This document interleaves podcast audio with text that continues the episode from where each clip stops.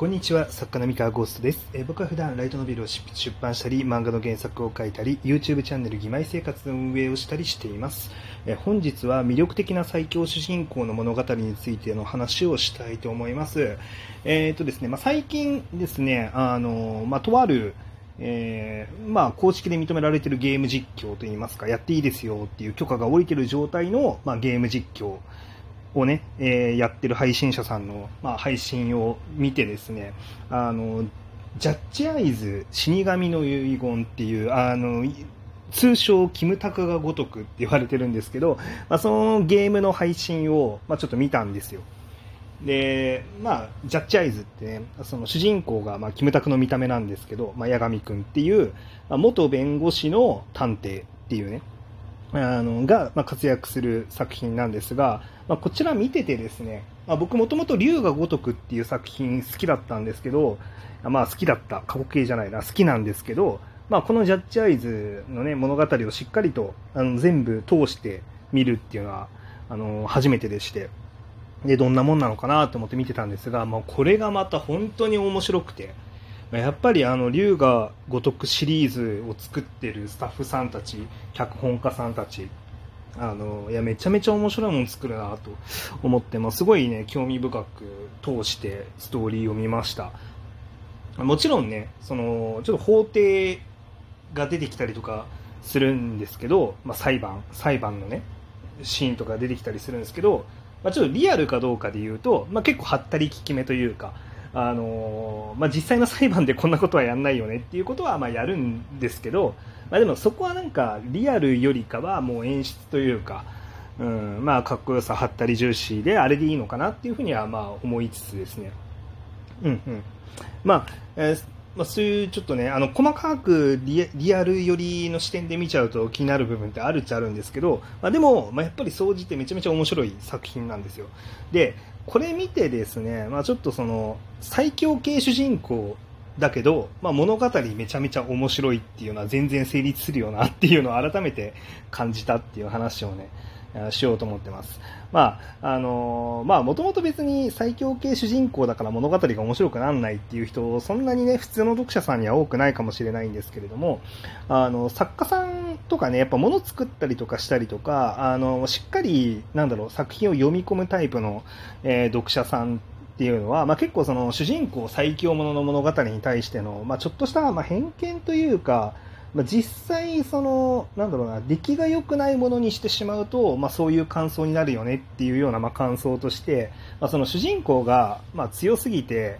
えー要は結果が分かりきってる、そのバトルの結果が分かりきってて、なんか面白くないみたいなね、あの、まあ、そういうあの意見っていうのはたまに見られると思うんですよ。で、あの、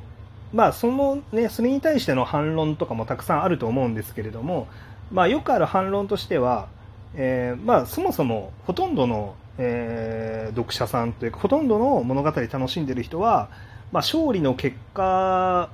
結果が欲しいのであって、なんか、その過程で苦戦するのはなんかストレスになってしまうみたいな、まあ、なんかそういうかあの理論というか考え方で、まあ、やってる人もいれば、まあ、もちろんね、異なる考え方でやってる人もいるんですけど、あの、僕、ちょっとそれで、まあ、個人的には、その、読者さんが結果だけを求めてるから、まあ、途中の、なんか、複雑ないきさつは全部いらないっていう考え方は、個人的にはあんまり相性の良くない考え方で、それはあんま面白いと感じない方なんですよ。どっちかっていうと。まあ、いきさつすごい大事だよねっていうふうに思うタイプで、で、それをね、なんか具体的にじゃあこの作品がどうっていうのは、なかなか上げにくいものがあるんですけど、まあ、このジャッジアイズに関して言うと、なんかまさしくそうこれみたいな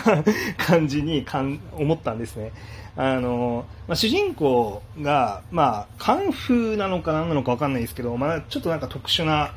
あの、憲法の使い手みたいな感じで、まあ、結構かっこいいアクションを繰り広げてくれて、まあ、なおかつめちゃめちゃ強いんですね。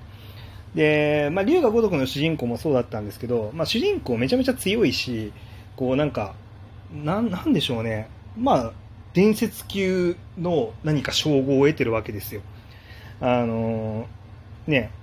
で、なんだけれども、で、もちろんですね、まあもちろん主人公、ゲームで主人公をプレイヤーが動かすので、まあ喧嘩でも基本負けないわけですね。まあ、最強なんですよ。なんだけれども、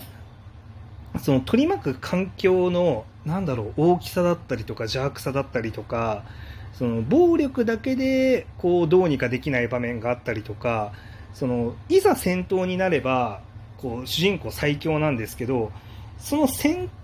闘なんだろうなに行くまでの経緯が面白かったりとか、その相手方の動きが面白かったりとか、その例えばその、まあ、主人公探偵なんで、こう何か情報を集めるっていう動きがその面白かったりとか、まあ、情報を集めるために潜入したりとか変装したりとか、まあ、そういうのがなんか、うん、ディティールがとにかくもう面白いんですよ、まあ、ゲームだから当たり前なんですけど あのそこが面白くなかったらね 面白くないわけですから。だけど、まあ、要はその主人公が、まあ、勝つか負けるかみたいなところは、まあ、プレイヤーがこう遊のギリギリで楽しめばいい部分で物語的にはあの作品その苦戦の部分っていうのは基本的にはあのプレイヤーは苦戦するかもしれないけれどもやっぱりその物語上では主人公は必ず勝つんですよね。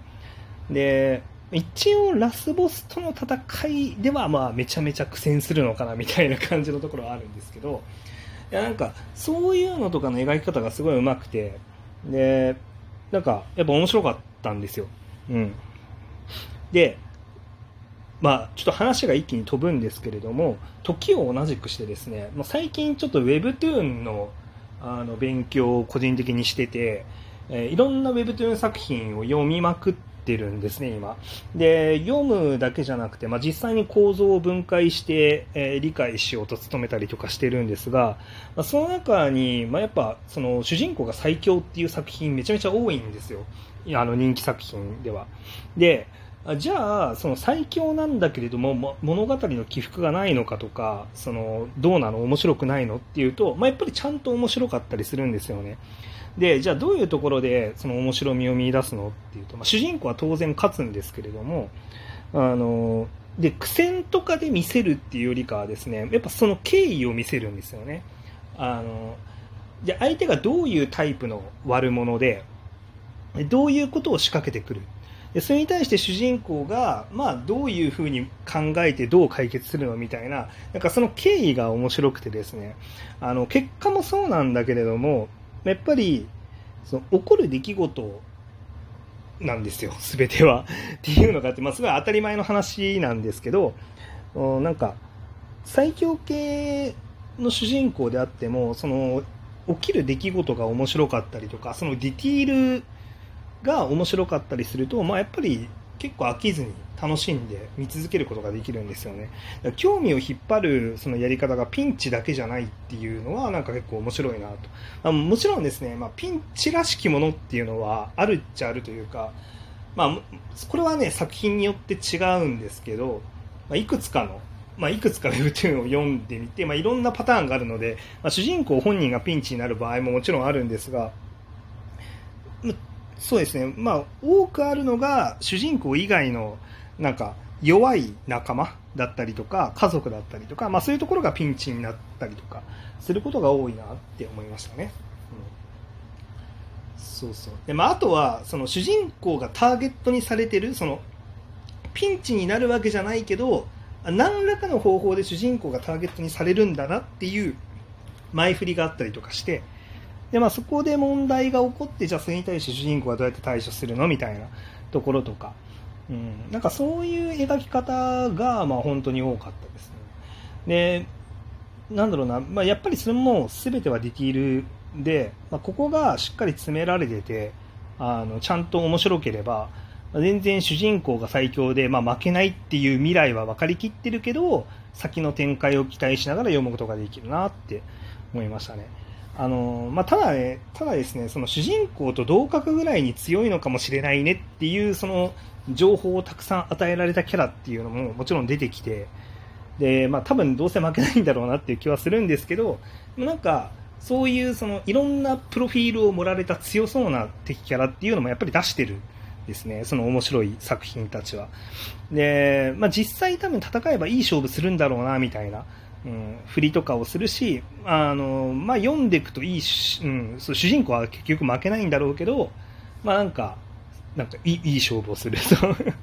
っていう、まあ、そういうなんか敵キャラもちゃんと出したりとかって、まあ、結構そのちゃんと主人公最強だけど、まあ、ちゃんと興味を持続する工夫みたいなのがされてて、まあ、面白い作品がたくさんあるなと思って見てます。あっていう感じなので、まあ、この、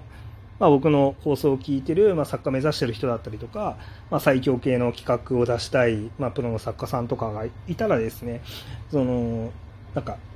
俗にこう、なんだろうな、面白くないって言われてしまうものにせずに、全然、なおかつ主人公最強っていうのは、まあ、作ろうと思えば作れると思うんで、まあ、挑戦してみるのもいいんじゃないかなっていうふうに思ってますっていうだけの話でした。はい。えー、なんか、今、結構その、最強系主人公に対してのちょっとラノベ読者さんの、まあ、偏見じゃないですけれども、っていうのも若干ありそうな気がしてるんですが、あの、多分、ちゃんと面白く作れば、えー、読者さんにも伝わると思うので、あの、そこの工夫をして、で、多分最近減ってきてるんですよね。あの、最強系の主人公、そのね、ラブコメが増えてきて、最強系主人公ものちょっと減ってきてるんですけど、需要は絶対あると思うので、まあ、作ってみるのもいいんじゃないかなと個人的には思ってる次第でございます。はい。まあ、なので、まあなんかこう、面白い最強系主人公ちょっとみんなで切磋琢磨して、まあ、作っていけるといいんじゃないかなって思ってます。はい。まあ、普段ね、こんな話を適当にしたりとか、あの、質問とかお便りに答えたりとかしてるので、まあ、よかったら他の放送も聞いてみてください。それでは。